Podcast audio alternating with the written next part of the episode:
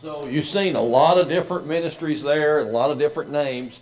Uh, and here's the thing about it: uh, there is no two people could do together what all of us have done together uh, and continue to do. So I'd like to to express my gratitude and thankfulness for being here and being with a group of people because I have served in civic organizations and, and other types of, of uh, clubs and such that it usually is about 10% of the total group of people that does all of the work. And that's not the case here. Uh, it's far more than 10% that is out there in serving in these ministries. And I want to thank you for that. And I think you deserve to give yourselves a round of applause for everything that you do. So let's give ourselves a little hand. And truly, we're fortunate as a congregation to have so many people that's willing to serve in so many different ways.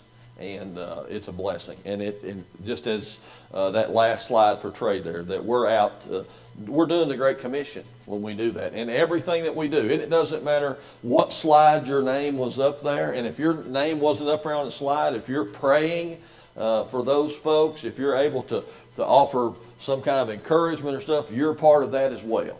And uh, I just want to say that I'm proud of you. I'm proud of everybody here. I'm proud to be associated with you, and I'm proud to be serving the Lord with you, certainly. Now, as you might have guessed, this morning's uh, message is going to be about Thanksgiving, and if that was your guess, you were correct. Uh, in fact, I want to ask you a question. What do you think of when you think about Thanksgiving? And are we up to? Yes, there we are. Uh, eating, football, long weekend shopping, maybe the history of it, family get-togethers. That used to be the normal thing, and now we're. It's how many are we having over? Is he going to? Somebody going to report me? And then, who does he think he is?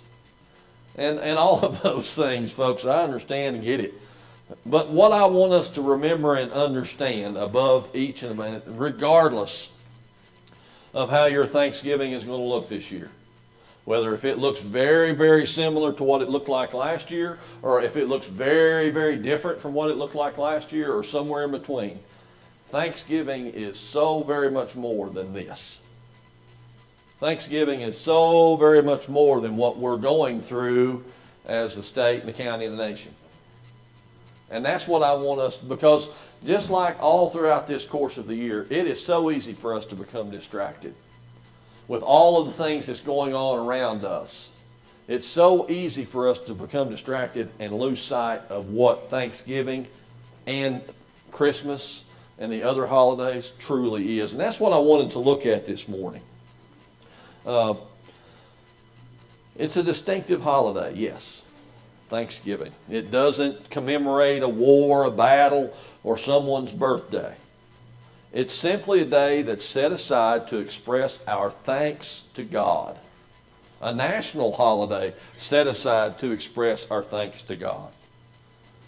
George Washington, you may or may not know this, George Washington in 1789 made a public proclamation saying this It is the duty of all nations to acknowledge the providence of Almighty God, to obey His will, to be grateful for His benefits, and to humbly implore His protection and favor. That was George Washington, the father of our nation. Uh, we, we hold in such great reverence as Americans. He recognized the necessity not only of this nation, he said all nations should set aside a day, basically, to give thanks to God. Well, Thursday, the 26th of November, 1789, was that day. That was to be Thanksgiving Day, the first actual coming from the president. Of course, we know uh, about the Pilgrims and the Indians, 1621, uh, long before Washington's proclamation. Uh, and even before that, God's people offering up praise and thanks to God. In fact, that's what we're going to look at this morning. This morning, we are going to study in its entirety Psalm 100. Don't run out because I know some of you are thinking, oh my gosh, those Psalms are so long. We're going to be here all day. It's five verses, is all it is. But so you're thankful for that, right? That Rob picked a short psalm to study today. So there's one thing for us to be thankful about.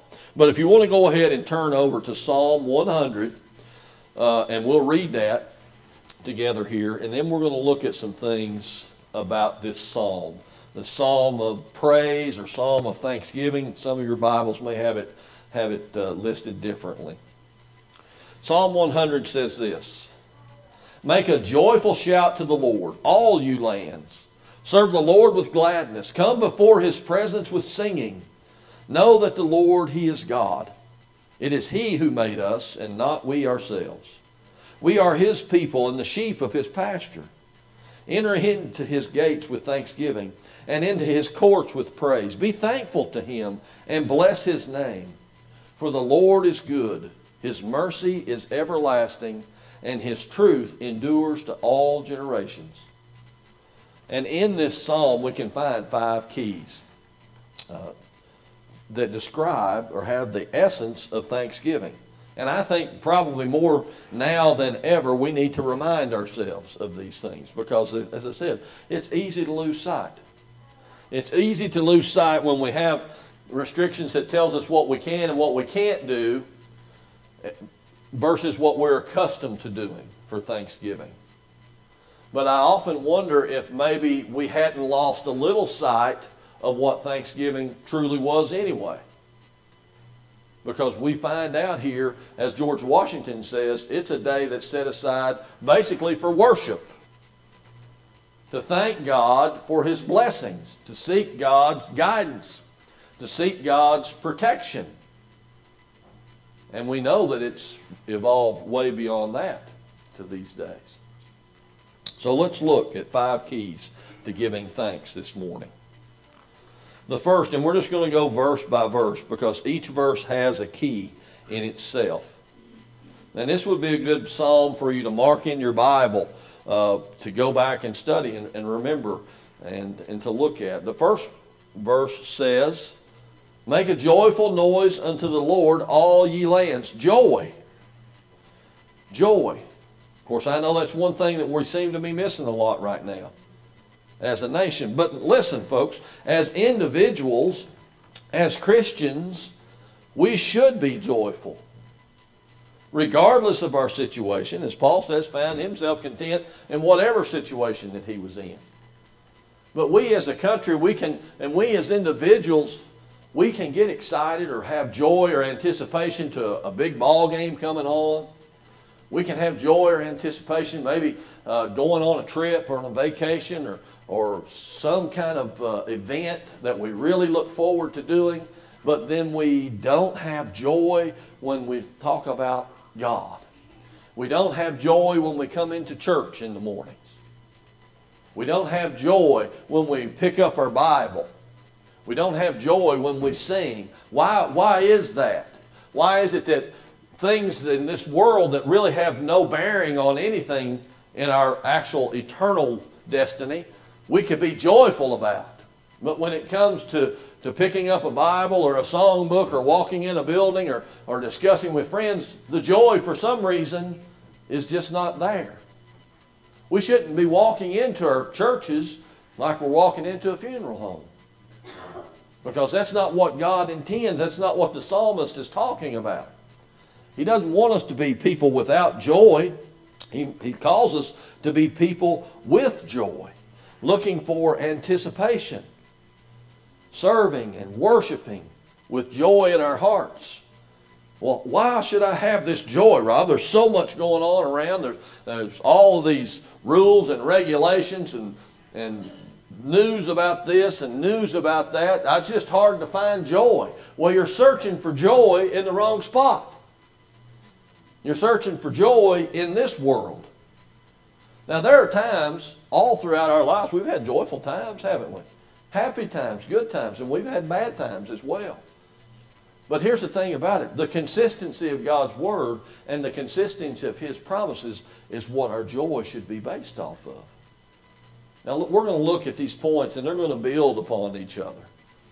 So, if we have joy in our hearts, and that joy is founded off a relationship, that joy is founded off trust in God, then we can truly be joyful people, even in times that are not so joyful around us. And look at verse number two. He talks about gladness, the psalmist does. Serve the Lord with gladness. Come before his presence with singing.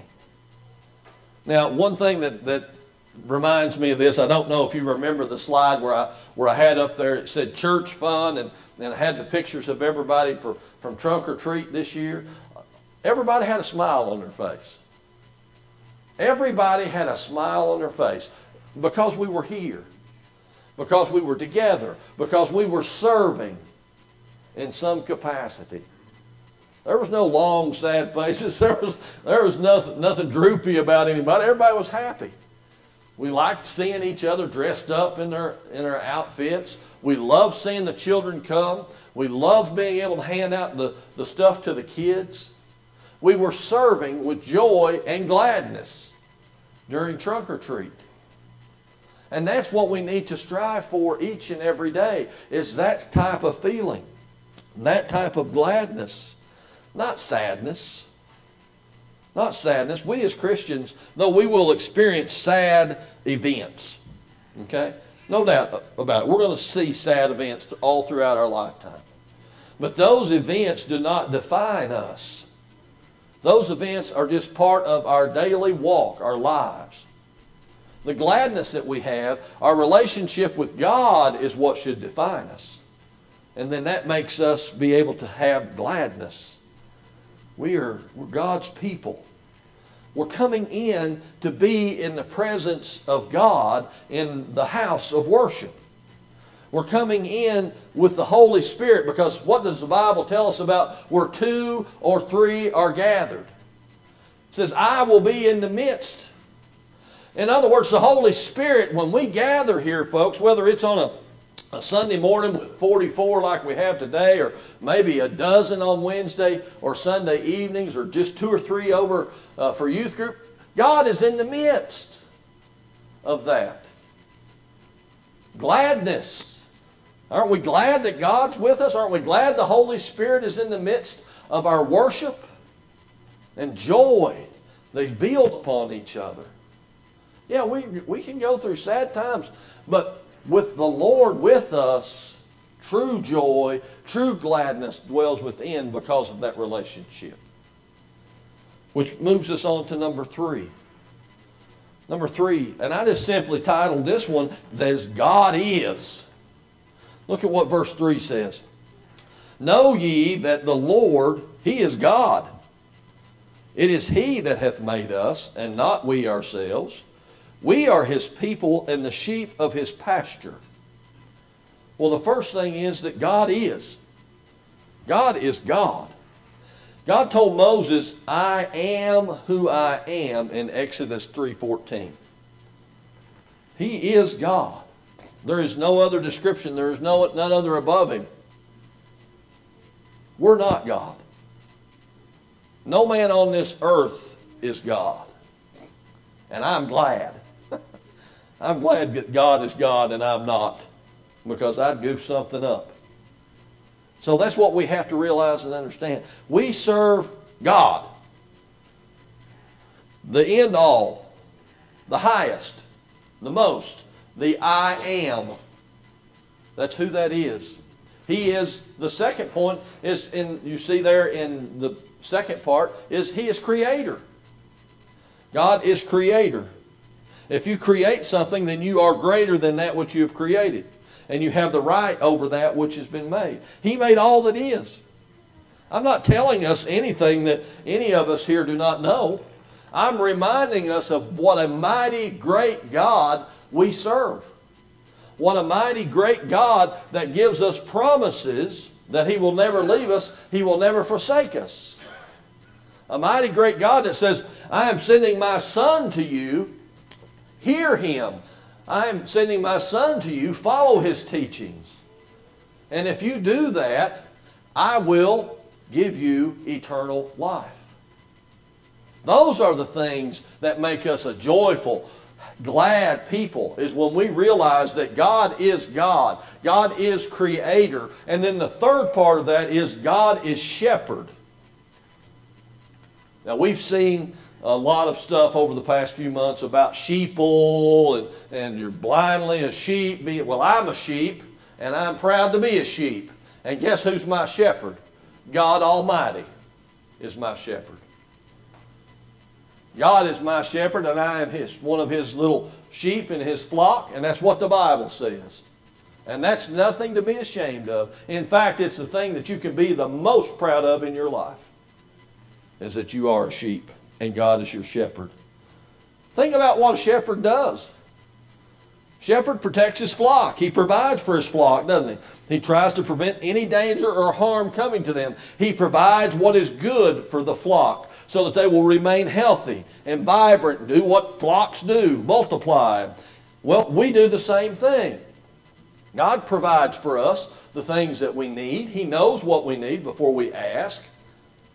We ask for His divine providence, and He gives that to us. He answers our prayers, though sometimes our prayers are not answered the way we pray them because they're not His will. Does that mean that He's no longer our shepherd? No. Does that mean that we're no longer His sheep? No. That means that our will and His will were different. And guess who's in charge? The shepherd.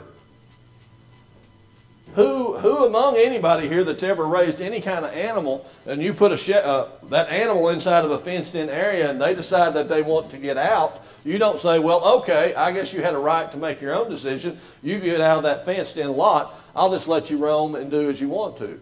Nope. We work real hard. Sometimes we call friends and families come over. Hey, I've got a cow out. Hey, I've got a goat out. Come and help me get them back in the fenced in area. Because the shepherd has the wheel. The shepherd says where the sheep stay. And thank God for it. Thank God that the shepherd watches over his sheep. So God is. God is creator, and God is our shepherd. We can have gladness and joy just thinking about those three things. But there's more in this psalm. There's more that the psalmist talks about. The fourth verse. oh, I got ahead of myself. The Lord is my shepherd. I'm sorry, Austin. Back up there. Psalm 23, 1 through 3. The Lord is my shepherd, I shall not want. He maketh me to lie down in green pastures. He leadeth me beside of still waters. He restores my soul. Who would not want that? Who would be ashamed to be called the Lord's sheep? When you look at the benefits of what our good shepherd does for us, Jesus says if we're ashamed to call his, uh, confess his name before men, what will he be ashamed to do? He will not confess our name before his Father. I'm not ashamed to confess God. I'm not ashamed to confess Jesus Christ as my Savior. Because of the benefits and the love and the sacrifice that his Father in heaven and the Son who was obedient and the Holy Spirit who dwells with us provide to me on a daily basis. I'm not ashamed of that. I'm not ashamed of the gospel listed in the New Testament of Jesus Christ because it's the only thing that has the power for salvation for men. I'm not ashamed of those things. And because I'm a sheep, I have the benefit of those things. So you call me a sheep all you want to. You just don't forget who my shepherd is. Someone rightly said this and I don't remember where I got this, but I, thought this was so very good. If we are created, He is creator. If we are sheep, He is our shepherd. If we enter His courts, He is our king. If we serve Him, He is our master. I am dependent upon God. He created even the air that I breathe, and He knows every hair on my head. He knows every beat of my heart, and I thank Him for being God. I am dependent upon Him. And that's how we need to live our lives, folks. with that acknowledgement of who God is and how important He is to us in our daily lives. Kind of sounds a whole lot like what George Washington was talking about, doesn't it? In his proclamation. He was a smart man. Four, thankfulness. Verse 4.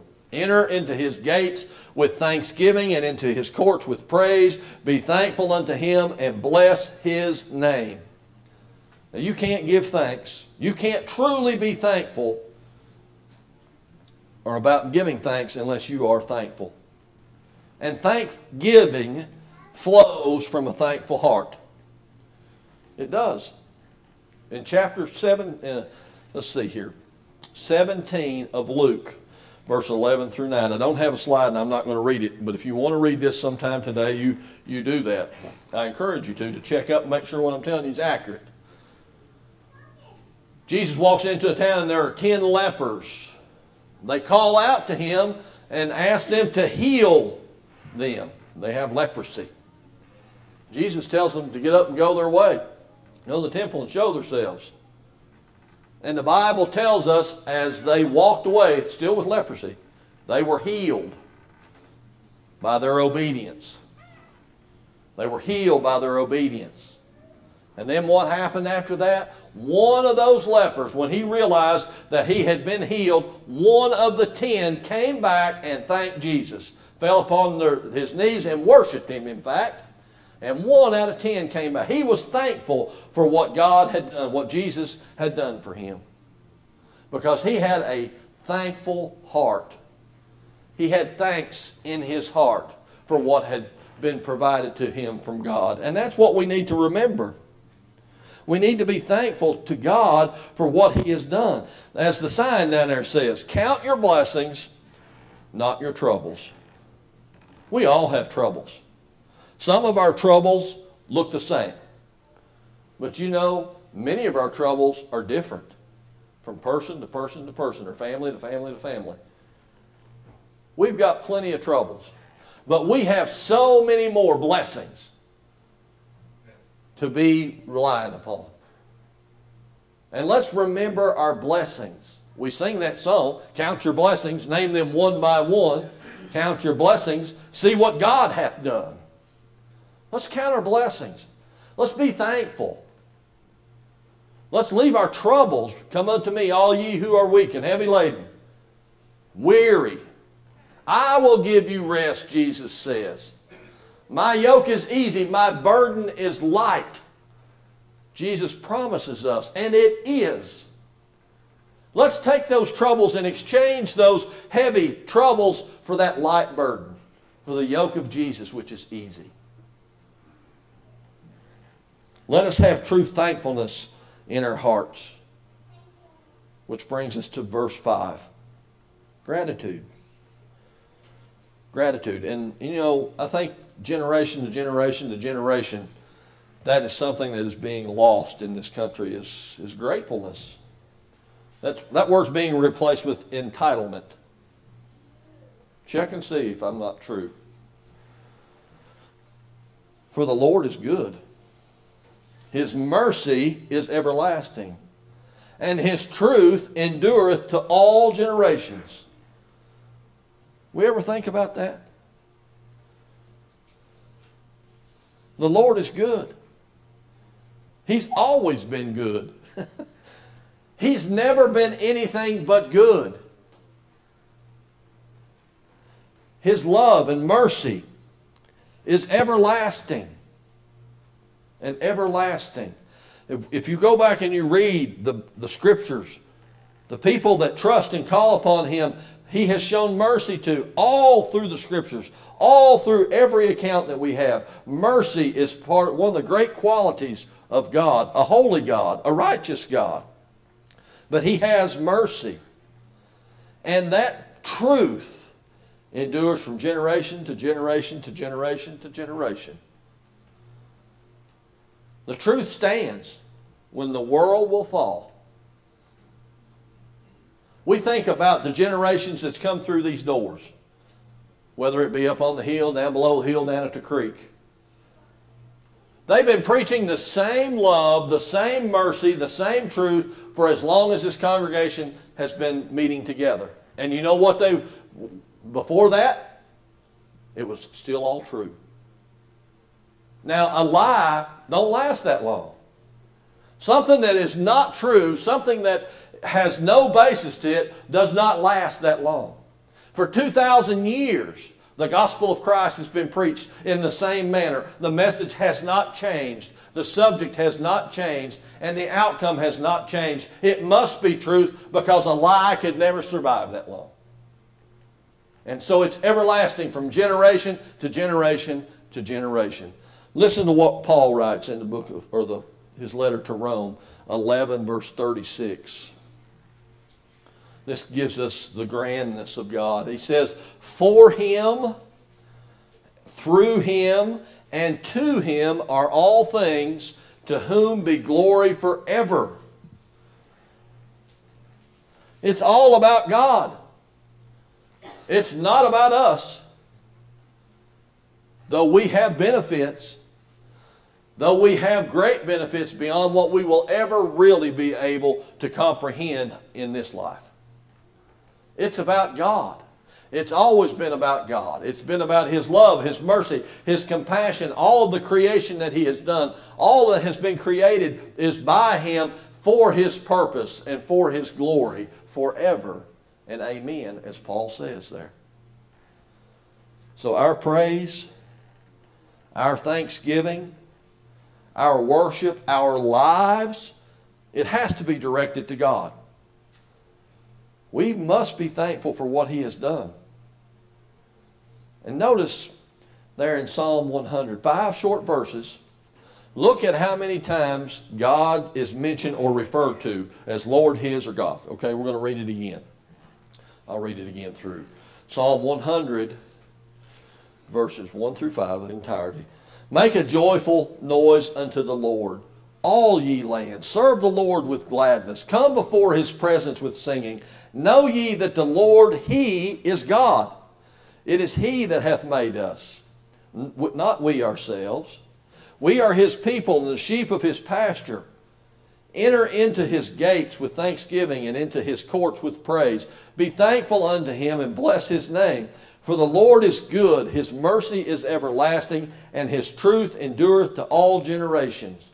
15 times in five verses, God is referred to. It's about God. And let's remember that it's about God. And when we remember that it's about God and that He loves us and He wants what's best for us and He's going to provide for us, then we can have joy. We can have gladness. We can know that He is God. And we can have thanksgiving and gratitude in our hearts. Thanksgiving this year, with all the preparations, with the events that, you know, there's still going to be events go on. There's still going to be excitement in some areas, and yes, there's some rules. My prayer is that God is thanked. That God is thanked with joy and gladness with thankfulness and gratitude, and with a heart that is dependent upon Him. Because we truly do have so much to be thankful for, regardless of how this Thanksgiving looks.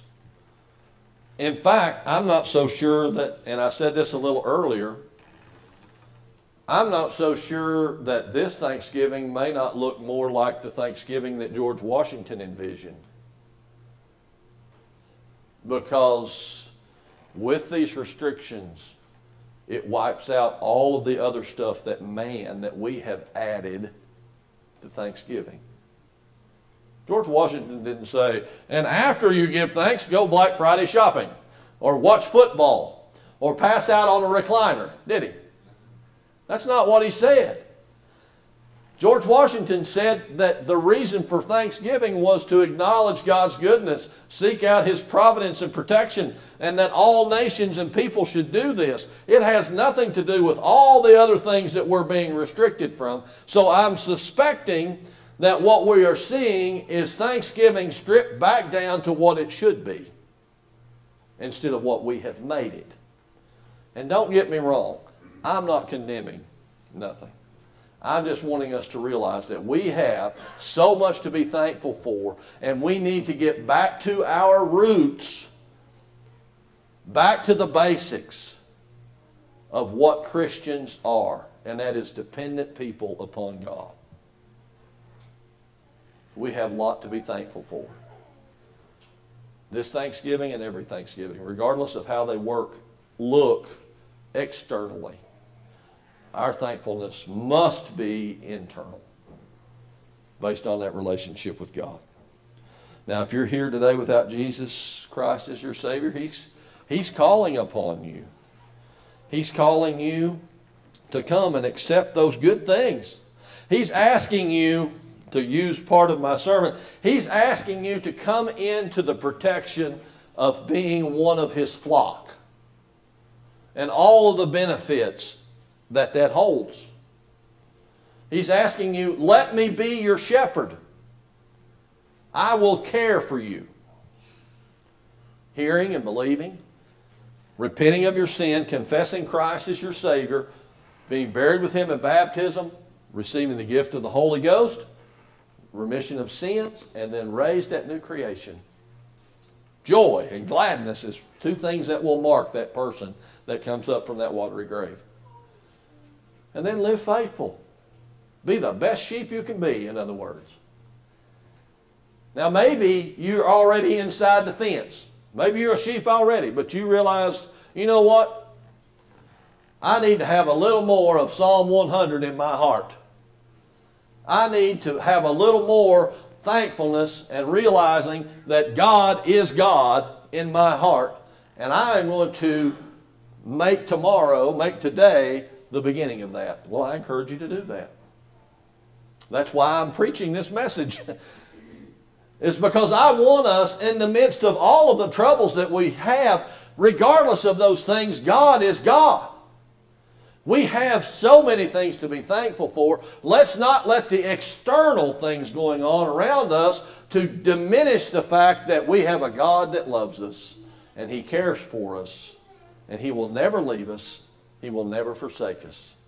And He asks you if you will come to be part of His flock. We're going to sing uh, number one, three, 360, Why Do You Wait? The first and the third verse of this hymn. If you have a decision to make, would you come as we stand and sing?